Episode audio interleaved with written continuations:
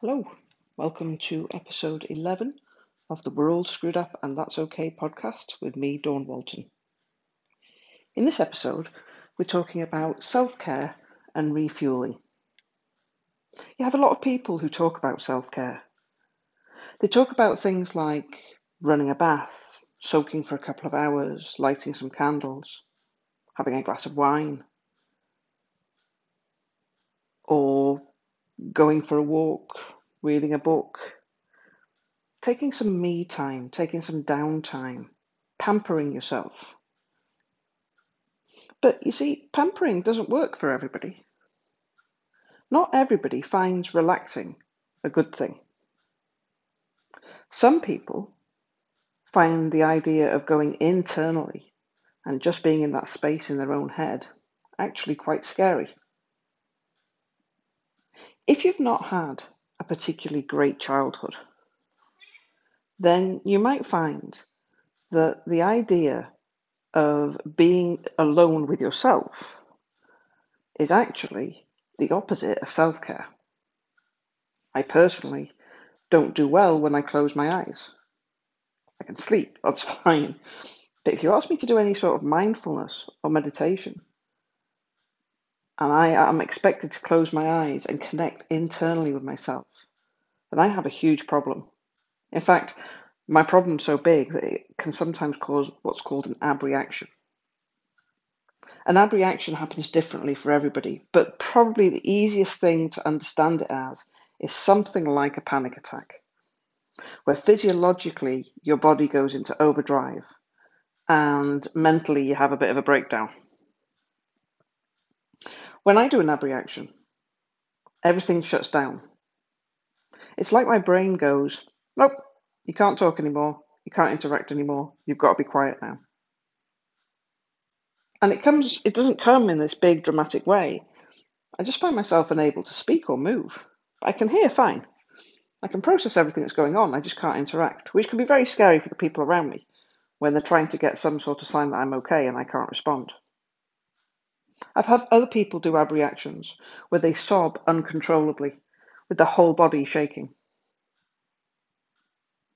People who have dark spaces in their brains find going into yourself, connecting with your body, being silent, being still can be a real problem.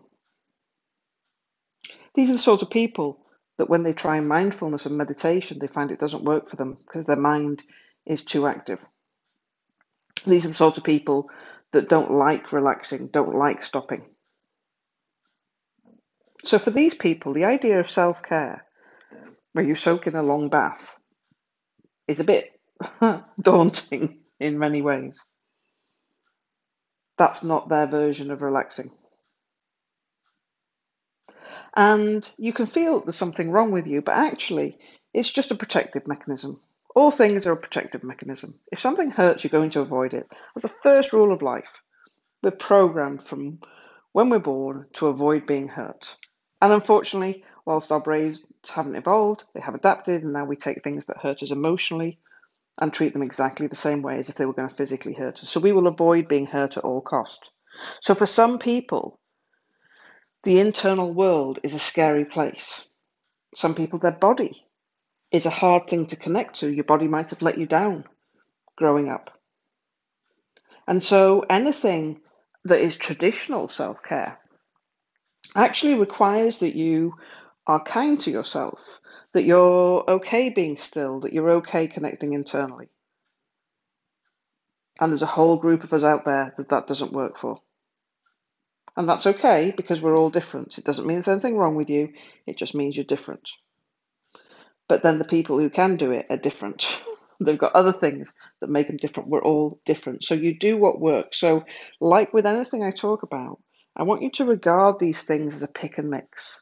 Take out of it what works for you, leave behind what doesn't. That's fine. So let's go back to this idea of self care. If self care isn't having a relaxing bath, going on a spa day, doing mindfulness. What the heck are you supposed to do? How are you supposed to switch off? Well, that's the key. self care and switching off are actually not the same thing. In my opinion, self care is as much about acknowledging yourself, being aware of yourself, as it is the actions that you take, as it is about relaxation, relaxation, relaxation. So the best form of self-care, in my opinion, is to say, I got through today. I achieved this. Despite how I felt, I was able to keep going. Isn't that amazing to be able to say that? To be able to give yourself credit for what you do instead of constantly beating yourself up for what you feel you haven't done. And that is the key. So there are two things that I talk about all the time. One is awareness, the second is acceptance. Awareness is about realizing that things will trigger you, things will cause you a problem, and that's okay, and that's the acceptance bit. So being really in tune not necessarily connecting with yourself physiologically, but actually being able to see the alarms and the alert signals and ask yourself, what's that about? Why am I feeling this way just now? A couple of weeks ago, I was watching a TV series, Unforgotten, I think it's called. Um, it's on Netflix. It's a British uh, drama about a police officer who investigates dead bodies that have been dead for a long time. Um, cold cases, you might call them, but they, they discover a body or a skeleton or whatever, and then they have to do the track back to work out where it comes from. And and it's a really it's quite an interesting series. I think there were four series of it, and we were on series two. And as series two developed, the way that the series works is there's different characters, and you don't at the start of the show know the role that the characters have you're kind of piecing it together and guessing what each one does. And there were three main characters, and as you went through it, what transpired was the dead body of the person that was found was an abuser of one of these three characters. But what happened is these three characters met each other in a, actually, I think, a mental hospital. And they created a pact where they would take out each other's abusers. So each one of them had been abused, and they went and killed one of the other abusers so that they had an alibi for their own. And that's fine, you know, these these things can be triggering. For me, it was okay. I'm perfectly okay with stuff like that now. Uh, I tend to approach more things as a professional curiosity uh, than I do anything that triggers me. So I can deal with all of that sort of stuff really well. Each series, they take you, all the episodes lead you to the final conclusion, which is who did it, basically. And in the last episode of series two, one of the one of the main characters, once he was found out, went on to describe his abuse in very graphic detail, actually very accurate graphic detail. And then one of the other female characters went on to describe her abuse. Again, once more, in very accurate graphic detail, far more than you'd normally get in a program. Most programs just skim over it. These guys made it very real. And actually, it was so real that for the female character, the line that her abuser used was the same one that mine used. And it kind of floored me, as these things would. It, it, it, floored me. And for a week, I think afterwards, uh, my sleep was significantly disrupted. I don't tend to have particularly restful sleeps anyway, but it was far more disrupted physically. I had all sorts of stuff going on. And I knew exactly what it was. I knew exactly what it was. And I knew that it would pass. It would work its way through.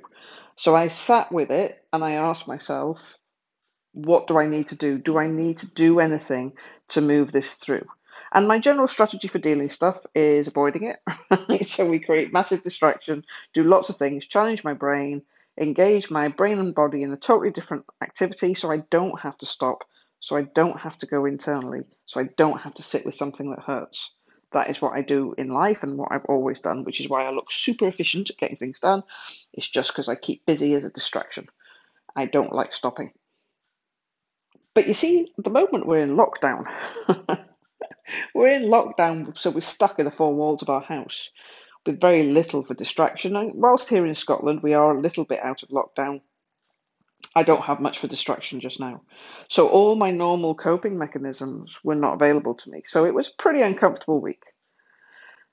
But interestingly, at the end of a, week or so, I was aware again, it's an awareness that something had shifted. Physically, things were starting to settle. I didn't feel a kind of shakiness inside of me. And obviously, my brain was part starting to process it.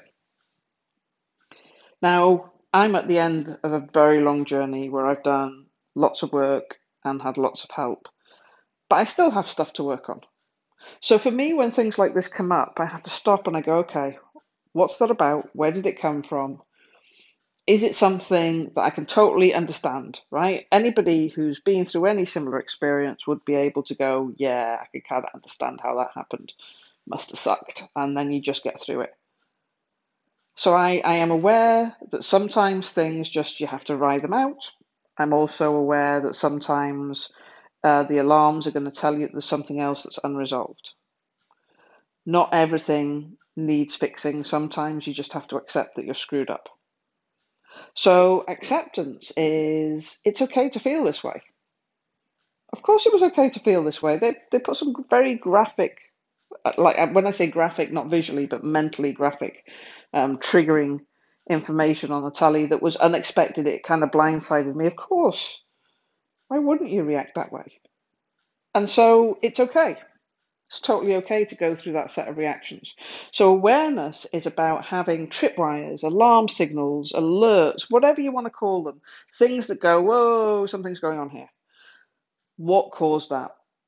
Second step is do I just need to ride this out? Do I need to surf it, sit with it, experience it, let it happen?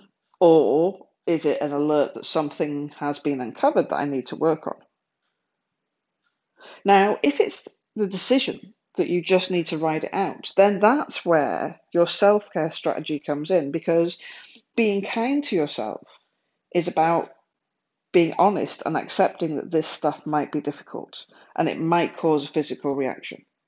So now you have to work out what your strategies are, what works for you. If you read um, How Your Body Keeps the Score and um, Chasing the Tiger or something, I think it is, uh, which are books about um, how our body releases trauma, you might experience the idea that you can shake things out and that you can um, sometimes doing intense exercise, like really pushing yourself, can work. At other times, so I found when I'm in a really difficult situation, if I try and go for a run, because there's so much adrenaline already in my body, it's just absolutely exhausting and draining because I've got I'm amped already, and then I try and do something that generates extra ampage, um, and that doesn't work for me. So maybe something that is uh, strength training or not so cardio based would work in that sense. But stopping doesn't help things flow. So you need to do other things. So, as I say, exercise, it might be watch a really good film, it might be tapping. Find the thing that works for you that's healthy because actually the unhealthy option is to try and avoid it. And we talked about that in the addictions episode, how addictions work in helping us avoid stuff. So, awareness this is happening. Why is this happening? Acceptance this is understandable given the circumstances. Or what do I do with this next? Because I think I need to work on this a little more. So, self care is about acknowledging and accepting and being aware of your stuff and actually giving yourself credit for being able to get through it. So, for me, to have something that was so directly triggering and not actually be that bad in the sense that I could function still and it cleared within a week or so, which is really quick, all things considered. That is self care, is going, yeah, I can do that. I'm okay, I can cope, I can deal. And that will give you more energy.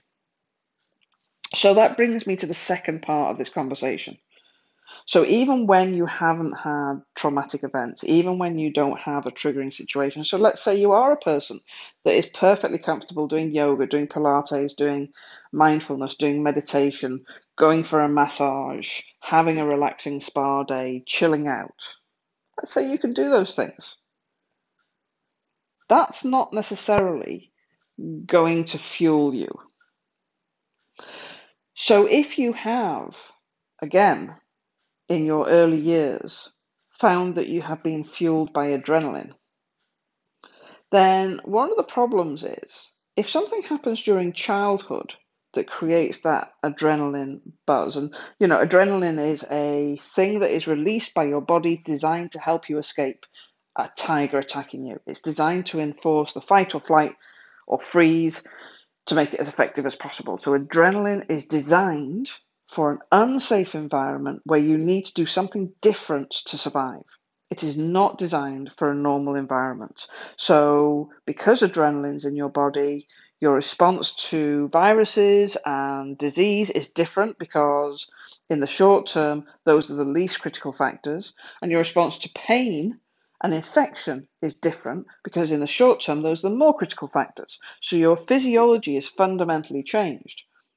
Now, when this happens as an adult, you go into this state, things work through, you come out of this state. A bit like this, this triggering program. I went into a state, I worked through it, I came out of the state. When it happens as a child, you don't have that resting state to go back to. So you stay in that high state of alert. So you might find that if you experience childhood trauma, that you, you don't get many colds and, and things like that where other people do. Because your body is in this permanent state. So your fuel is created by your adrenaline. This is where adrenaline junkies, you know, we say adrenaline junkie because it's a drug. It amps you up. So if you are used to being amped up and then you do some work to shut that down, then the adrenaline leaves your body and now you lose your fuel supply. So this can feel like a real problem. It can feel um, exhausting, draining. And, and one way of thinking about it is imagine that you have spent six months in space in a zero gravity environment. When you come back down to Earth, the gravity will feel really heavy and really draining. Whereas everybody else who's been here all along doesn't even notice gravity and the effect of it. So if you've had adrenaline, you've created this false skeleton that's fueled you and kept you going. And then when that goes away, you have lost your fuel source. So relaxation does not replace your fuel source. It doesn't give you something instead. So one of the ways to approach dealing with fueling yourself is to say, okay, what do I do to create fuel. How do I actually create it? Not how do I recover from a situation where I was in this kind of highly amped state, but how do I create fuel? Now, there's different ways of creating fuel. You can, um, brain's gone blank. you can um, you can create fuel by doing exercise, right? Exercise gives you endorphins, endorphins are an energy source, so that can pump your body up. You can create fuel by noticing your positive things that are happening in your day. So, um, positive things, evidence based positive things. I did this, I coped with this, I got through this, I dealt with this better, I felt calmer whatever it is, looking for evidence of things, even though I was feeling terrible, I still got out of bed. Doesn't matter what it is. That creates dopamine. Dopamine is a drug that is a reward for doing things the same way. So if you want to reward yourself for doing good things, you need to write them down, you need to notice them, and you need to actively lock them in. Now, you will, if you feel good about what you do, get the other dog drugs like serotonin, the happy drug. You can get oxytocin by cuddling somebody, including a pet, by staying, you know, giving your pet a cuddle gives you all sorts of, of good drugs. So you can look for healthy sources of drugs and you can be deliberate about creating them. You can stimulate your mind. You can stimulate your mind by learning something new and different that is challenging. It doesn't matter what it is, it doesn't matter where it leads to, but as your adrenaline goes away because you've cleared your stuff, either with me or somebody else, it doesn't matter, then when you're looking for a fuel source, you're looking to activate those neural pathways. Every time you learn something new, neurons fire off and a physical pathway is created. So choose to create some physical pathways by doing something that makes you curious and stimulates you. The opposite of sitting doing nothing. Sitting doing nothing is great and necessary sometimes, but it doesn't create, create stimulation, so it doesn't create food. So learning something new, doing some exercise, tapping things out, so allowing the emotions to clear through so that they're not getting in the way of stuff. And doing things like yoga, Pilates, or even some sort of mindfulness exercise where you're kind of recharging. You're not just stopping, you're recharging and revitalizing. You can visualize that happening. So, self care is sometimes about giving yourself credit for stuff.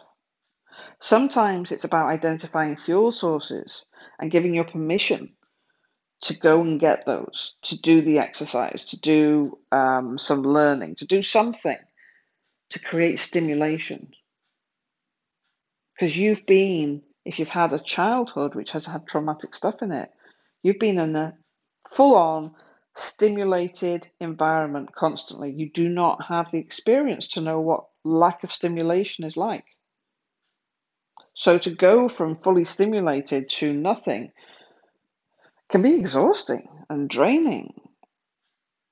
So don't. do something. And here's the rule in life do something. Is always the rule in life. Do something, right? No matter how you're feeling, do something. And then give yourself a pat on the back for doing something. Remembering you can only do one thing at a time. So do one thing. Doesn't matter how many things you've got to do. Don't fill your head with all the stuff you've got to do. Just do something. Do something, get on with it, and give yourself credit for it. You will recharge your batteries that way and find a new, healthier way of charging your batteries. Hopefully, this is useful. If I carry on much longer, I'm in danger of waffling on, so we'll make this short and sweet. And I'll speak to you all again soon.